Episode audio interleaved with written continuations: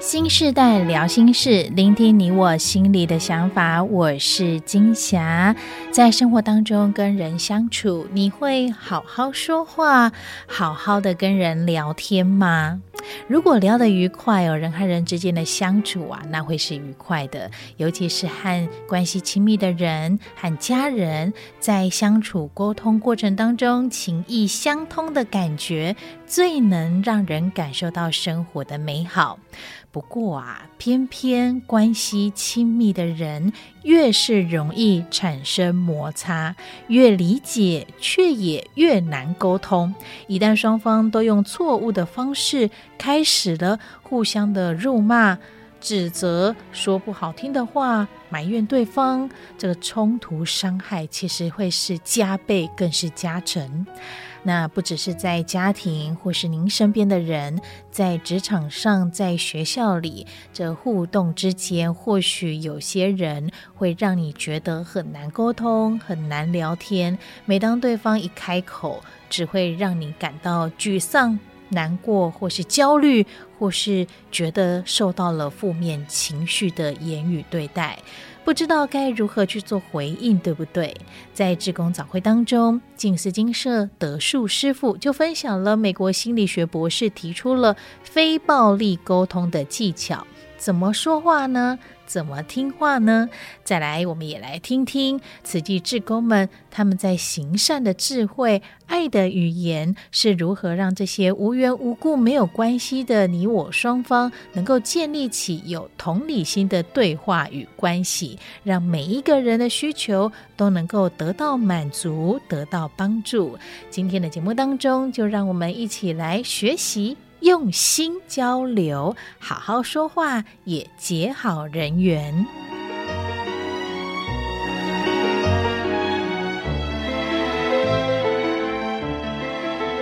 我有两个新年的心愿，其中一个就是我希望能够培养谦虚的心，第二个就是我希望能够培养同理心。因为有一颗谦虚的心和同理心，在做人做事方面就会比较圆融了。我其实找到一个非常好的方法，在日常生活当中，就可以在与人互动的时候培养同理心。那这个方法呢，叫做非暴力沟通。这个方法我在两年多前的志工早会就有分享过，只是那时候只是觉得说，诶，这种方式跟人家沟通非常好。但是呢，我那时候并没有呃很仔细的去探讨里面的他的精神理念，还有他的背后为什么这位呃卢森堡博士他会想出这个方式。那这一次呢，我就想到说我要来培养这个同理心，忽然就想到说，诶，这个方方法不错，所以后来我就花了不少的时间。去真正去多了解一下这个呃非暴力沟通，他是一位美国的心理学家，叫卢森堡博士，他发展出来的。他是犹太人，那小时候的成长背景就是，嗯，都是种族歧视，那时候很严重，所以他是在种族歧视的氛围之下长大的。那他小学的时候放学回家，每天都会被其他的小孩子欺负，啊，甚至呢，呃，有些旁观者看到他被揍，反而是很开心哦。那他有一个叔叔，呃，每天下班都会到他家里来照顾他的祖母，然后就帮他呃盥洗啊，就是照顾他的身体。那他的叔叔脸上永远都是带着笑容，在服侍他的祖母，所以这就让那个卢森堡感到很困惑，就说：诶，为什么同样都是笑容，有些人看到人被揍就会很开心，但是有些人就是带着微笑去照顾别人？那长大之后呢，他就想要了解为什么，他就去读心理学，但是呢就没有找到答案。后来他花了一年的时间去研究不同的宗教，然后呢他就发现说，每个宗教讲的都是爱，都是讲的都是慈悲，所以呢他从以爱为出发点，他就发展出了这一套非暴力沟通的这个方法，还有一个原则哦。然后他还到处去演讲，还要主持工作坊，去教人怎么样在在他们的个人生活里面可以活得更和谐、更美好。那他还有以和平使者的身份到这些有冲突的国家，比如说去中东啊，或者是去非洲这些国家去调解他们的纠纷。我先分享一个故事来显示出这个非暴力沟通它的效果。啊，这是一位呃学员，他在上这个非暴力沟通的课哦，然后他也在分享他的经验，他被抢劫的经验。有一天晚上，他在回家的路上，他要去车站，然后忽然间有一个很高的男子，就是不知道从哪里出现了，就把他推向墙壁，然后就跟他讲说：“把你的钱给我。”那这个学员他就忽然就想到说，他的朋友上个礼拜也是被抢劫。然后他有试着去逃跑，但是呢，他的头就被一个很尖的物品打打中了，然后流血，被救护车送到医院。啊，所以他就想到他的朋友，然后他就非常非常害怕。然后那个歹徒就一直说：“把你的钱给我。”然后这个学员呢，他就忽然就想起说：“诶，这个非暴力课程，这个沟通方式，他就跟歹徒说：‘你需要我的钱是吗？’然后歹徒就问他说：‘你不怕吗？’”他就回答说：“我很害怕，我害怕到双脚发抖，然后根本都站不住。呃，你需要我的钱是吗？”然后歹徒就说：“不要说话，把钱给我就好了。”然后那个学员就说：“我很害怕，但是我想帮助你。”然后歹徒听了就说：“把钱给我，我需要用钱来买食物吃。”然后这个学员听到了之后，当下他就起了那个悲悯心，他就想说啊，这个人满足最基本的食物需求都没有。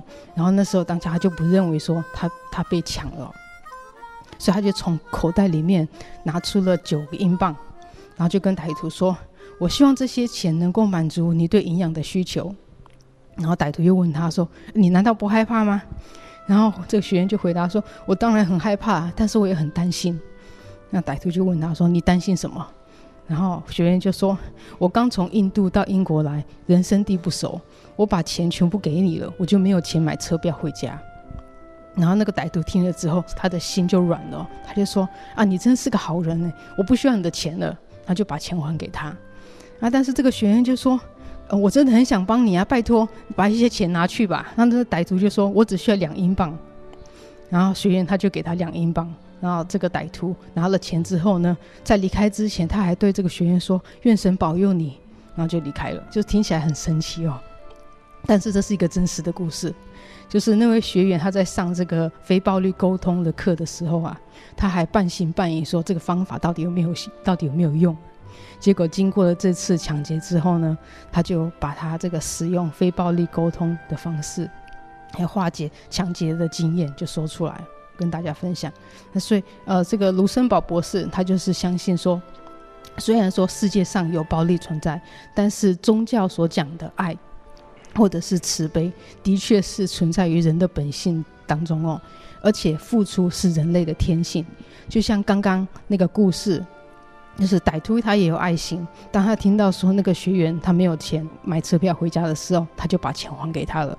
那那个学员他听到歹徒没有食物吃。那他也很愿意把他的钱给这个歹徒。那在互相的呃互动过程当中，彼此就是为对方着想，所以呢，这个钱就让来让去了。那最后就是两个人把这个九英镑分了，一个得到两英镑，另外一个得到七个英镑。那所以这个卢森堡博士他发展出来这个非暴力沟通的方法，就是透过某种沟通的技巧，让人与人之间彼此能够真实心意相通。然后要建立友爱，互相帮助，而且这个帮助是，呃，他的动机是出自于慈悲心，然后很甘愿的为对方付出。呃，非暴力沟通的谈话方式，它是用一种很新的思考的模式来与人交谈，它注重的就是人的感受还有需求。那在沟通当当中，就是一定要用同理心。每个人活在这世界上都有需求，从很基本的食衣住行，到心灵的需求，比如说我们需要被信任、被理解，然后有自由、尊重等等。那一个社会的运作也是透过各种各行各业互相帮助来满足人类的需求。所以卢森堡博士就认为说，人类所有的行为都是为了满足需要的的尝试。那人与人之间的疏离，甚至仇恨，都是源自于彼此的需求遭到忽视或者是抵触。那所以在与人互动当中，就是要了解对方的需求是很重要的。那另外一个就是感受，就是感受会告诉我们我们的需求有没有被满足。如果说我们的需求有被满足，那我们就会有这个开心愉快的情绪；如果我们的需求没有被满足，那我们就会有负面的情绪，比如说受伤了、害怕、气愤等等哦。像刚刚那个抢劫的故事，那个学员他需要的是安全感，当他这个对这个安全感的需求没有被满足的时候，他感到的就是害怕。那所以在使用非暴力沟通，就是要学会去嗯、了解自己的感受，也要去试着体会别人的感受。那能够体会别人的感受，其实就是在培养我们的同理心了。所以他刚刚的这个原则就是了解别人的感受和需求，听起来好像是很容易做到的事情哦。可是其实并不是那么容易哦。再讲一个故事，这是呃卢森堡博士他他有一次在举办这个工作坊哦，他的对象是专门给结了婚的夫妻。那有一他在场呢，就问这些夫妻说，在你们的生活中最会让你们起冲突的，而且无法解决的事情是什么？那有一对夫妻结婚三十九年，他们的婚姻都很好，彼此都可以沟通，就只有一件事情会让他们起冲突，那就是钱。那先生不让太太管理家里的钱，然后会最会让他们吵架的就是当他们在讨论那个太太可以花多少钱，还有家里的钱是谁可以管哦。那所以这个卢森堡博士就问太太说，关于钱的问题。你知道你先生的需求是什么吗？然后太太就回答说：“他不让我花钱。”那卢森堡就跟太太说：“你讲的这个不是需求。”那太太就说：“我告诉你他的需求是什么？他就跟他爸爸一样，对金钱的观念都很负面，他小气。”然后先生呢就说：“我的太太是一个很好的女人，好妈妈，好太太，但是呢，她花钱完全不负责任。”然后太太马上就回嘴说：“你这样讲太不公平了。”那卢森堡听他们的对话，就知道说这夫妻彼此都不了解对方的需求是什么，所以结婚三十九年了，他们在钱的问题上一直都不了解对方。那所以，呃，卢森堡他就问先生说：“你说你太太不负责任，你是不是感到害怕？你需要保护家里面的经济状况？”然后先生就说：“没错，这就是我想要表达的。”可是呢，这三十九年来，他都没有对太太这样讲了，因为他不知道要如何表达他的感受和需求。那卢森堡要确定说太太有听到他先生的需求，他就问太太说：“你可以把你先生的需求再重复一次吗？”然后太太就说：“就只有那一次而已啊，我们刚结婚不到六个月。”我透支了银行里的钱，他就一直认为我不负责任。然后卢森堡听得出来说，这个太太为了钱的事情哦，这么多年来，他心里受了很大的创伤，所以他就先把他停住，然后用同理心去安慰他，然后先疗愈他的伤痛，先把他情绪安抚下来之后呢，然后呢，他又再把他先生的需求再讲了一遍，然后跟那个太太说：“你可以把你听到的再重复一次吗？”然后太太就说：“嗯。”我我听到他很害怕，呃，他需要保护家里的经济状况。然后这时候太太忽然就恍然大悟哦，她说：“哦，他终于了解他先生的需求是什么了。以前呢，太太就一直认为说先生很小气，就不让他花钱，就对先生有成见。所以当这个先生把他的需求很明确的说出来的时候啊。”太太她还在她的沉浸当中，就根本就听不进去她先生的需求，所以光是理清这个先生的需求，还要让这个太太了解先生的需求，卢森堡就花了一个小时的时间。然后接下来呢，他也要帮助太太呃理清她的需求，所以他就问他太太说：“啊，你你的需求是什么？”然后太太就说：“就只有那一次啊，我不小心透支了银行里的钱，但是这不代表我下次还会做同样的事情。”那先生这时就插嘴，他说：“钱交给你管，我们现在很快就没钱了。”然后卢森堡就对太太说：“听起来你感到很挫败，你是需要被信任，你可以学会管理家里的钱是吗？”然后太太就说：“没错。”然后卢森堡这时候就请先生再重复他太太的需求哦，但是呢，先生就一直说到时候家里的钱都没了，家里的钱都被你花光了。然后一直到第三次，先生才真正有听进去他太太的需求。所以他的先生也是对他太太有成见，就认为他花钱不负责任，所以呢，一开始也是听不进去他太太的需求。从这对夫妇的对话当中，我们其实就可以看得出来啊，彼此就是他们内心想的和嘴巴上讲出来的都不一样哦，所以以至于双方都不知道对方还有不知道自己的需求是什么。那他们沟通的方式就是用指责还有否定对方，但是这种沟通方式其实也不能怪他们，因为。只是我们是整个大环境造成的，从媒体里面、电视里面，人与人之间的对话，甚至你家庭里面讲话的方式，就是耳濡目染之下，其实我们都学会的习惯，用指责、用埋怨、用嘲笑啊、讽刺、否定、批评、这个说教等等的方式来沟通。那所以这种恶言恶语的沟通方式就很容易伤到人了。那这是属于。呃，语言的暴力，它会让人与人之间变得冷漠、有隔阂或敌视，甚至啊造成冲突。那所以这个非暴力沟通就是要去除沟通上会造成伤害的成分。那同时呢，要达到有效的沟通目的，让双方的真实心意相通。啊，透过建立双方的感情联系，并促进相互理解，冲突就有可能以非暴力的方式来解决。那所以那对夫妻最后是怎么样解决他们的问题呢？所以他们就达成了一个协议，就是先生会让太太来学习管理家里的钱，但是在学习的期间，先生会指导太太用钱，一直到他可以独立的管理钱为止。所以这三十九年的冲突啊，在彼此了解对方的需求之后，只花了七分钟的时间就解决了。所以他这个非暴力沟通其实有四个要素。或者是步骤哦，但是因为呃时间的关系，今天就没有办法讲完，就只有讲到需求的部分。不过呢，我们可以在这个嗯、呃、日常生活当中，可以先去练习要怎么样在听别人说话的时候，用倾听别人的需求，因为这也是修行的一种哦。在无量义经里面，就是要教我们要善知诸根性欲，就是要了解众生的需求，还有他们的根基。你要先了解众生的兴趣，那我们才会知道要给他什么东西，给他什么样子的法，他才会很欢喜的接受，会珍惜，而且有有受用啊。那对于众生的需求，不是说我们了解了他的需求之后，就什么东西都要给他。我们自己也要有这个呃是非分明，知道说，如果说他的需求是出自于贪嗔痴呃这些污名，那我们也要导正这个他的观念哦。那接下来要跟大家分享一个故事，这是一个慈济菩萨的故事，呃，是吴文赞师兄，他是真正的有看到病人还有病人家属的需求，然后把自己无私的奉献出来。他是住在基隆，以前他自己在开店维修机车，那他在访视的时候呢，总是会看到很多苦难的这些病人，那这些呃病人的家庭的时候就有就会问他说：“诶，他们家有辅具，慈济需不需要？”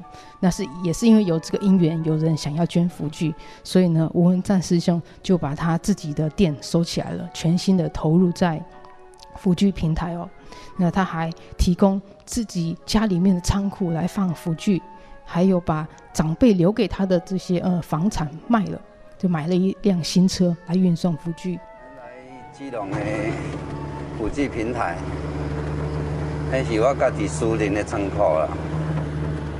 我两间店面，啊，即马我的所有生活就是爱靠遐，厝租因啊，收遐来做志工。我就是因为甲辅具中心啊去，啊，就加减看者看者，啊，甲因问啊，啊，头讲我就啊，因就讲 OK 啦。他们是有一个紫外线杀菌，啊、我们这边没有，没有怎么办？就放在外面晒太阳，喷漂白水啊，喷酒精啊。在安家再收病床回来，我们就要喷一次酒精。回到这边还要喷消毒水，还要回灶一起喷。啊，之后再冲洗，用高压冲洗，把那些尘螨。细菌全部消除在外面，也是保护自己、保护志工、保护我们的团队。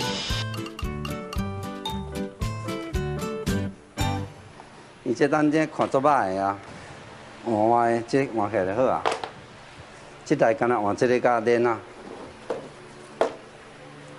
好，这电啊，拢浮起来哈。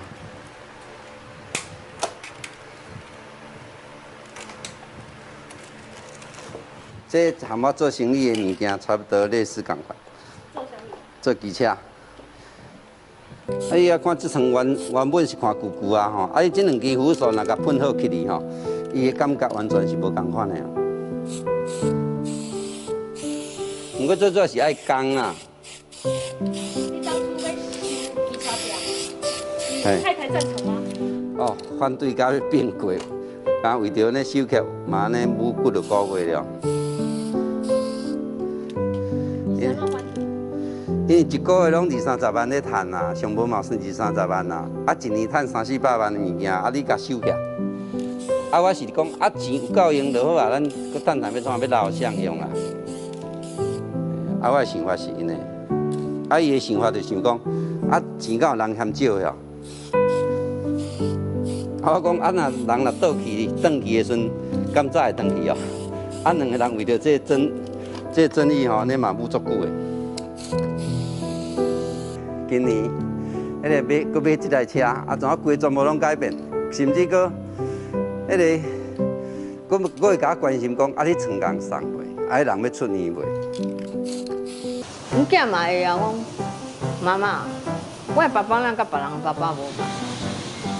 啊，我刚刚甲伊讲哦，爸爸吼，若你厝的是爱咱两个尔，人伊出去外口才爱较济人。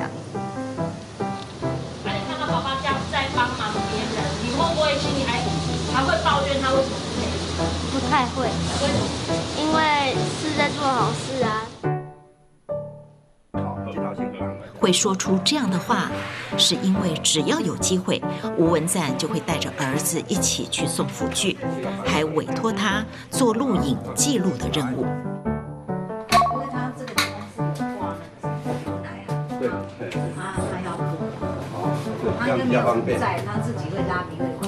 哦，对，这样子比较方便。爸爸也很有责任，很有责任。是头部的，会升起来。好，然后这个是下。因为要让他见苦知苦啦，同时也跟伊分享。你看迄人倒在病床足可怜，要爬爬不起来，啊，要顾的人搁辛苦。称官称家要换一个尿布，伊爱压冰心，是真忝的工作。无看到咱甲伊讲吼，听伊无法度好好吸收，啊，会实际看到、体会到啦。哇，对呀。还有一个，你说祝福话给阿公。你这咱这是健康城，啊，咱那个动作是病城，咱这是健康城。好。介绍什么？介绍什么？我唔惊忝，其实要做什么物件吼，趁咱即马体力的时阵爱紧做，这个机会若过去就无啊。所以这个就是吴文赞师兄的故事。那上人在行脚的时候，那吴文赞师兄也有跟上人报告，他当初在基隆要成立福聚平台的那一念悲心哦。那他的家人原本是不赞成他做福聚哦，后来也变成支持他。那他的师姐还把他给舍出来了。那所以我们现在。来听听看吴文赞师兄还有他家人的分享。你好，弟弟三个月来啊，从我三诶四十几年的机车，甲三十几年的开店，怎做一届甲结束，我拢无甲会歹势，会失的，所以我即马再度改会失。因为我就是呢，直直做，感觉讲有一寡艰苦人吼，真经足需要。啊，所以愈做愈行，愈愈愈聊愈深啦，吼！啊，咱现在拢讲，家人拢是山啦，啊，人大家讲，你敢敢做吗？一个人你敢做，讲试看觅仔咧，所以一个人做到尾变十七个，变二十几位，就数名出来啦。像你你讲啦，慈悲喜舍，啊，人啊拢爱写，永远钱嘛，永远拢趁袂完啦，大家拢写袂出来。艰苦人嘛，永远拢袂晓，所以我将我的翁给写出去啦。常常你讲，啊爸爸吼，我常常拢无伫厝诶啦。我讲啊爸爸拢伫厝诶吼，可能爱咱两个，咱两个就敢小爱。啊爸爸出去外口就变爱较侪人就变大爱啊。本来爸爸伊讲要做辅具嘛，啊我甲妈妈其实拢。无希望伊去做辅具安尼，因为伊做机卡诶机车行拢做好好，搁会使趁钱安尼。我甲妈妈是安尼想过，最后看到爸爸安尼，逐工拢安出去帮助别人，我甲妈妈最后拢是感觉就好。所以刚刚他的师姐就有说一句话，让我听了就是很感动。他说：“大家都舍不得付出，这苦难的人永远都在那里。”所以吴文赞师兄他就付出他维修的技巧，那也是因为他有这个维修的技巧，所以呢，他从维修机车到维修辅具，他就有办法在基隆成立这个辅具平台。那他付出了他的时间，还有帮助病人和病人的家属。那上人在《人间菩提》里面就有说到说，说这个社会需要我们，不能缺少我一个的力量。咱家己呢，爱直直对家己讲。社会需要咱，吼、哦、啊！我不应该欠我一个力量。上人就说，社会需要我们，不能缺少我一个人的力量。那从这个吴文展师兄的故事就会看到，说他一个人开始做辅具，然后来就有十几位师兄加入，然后后来变成二十几位师兄。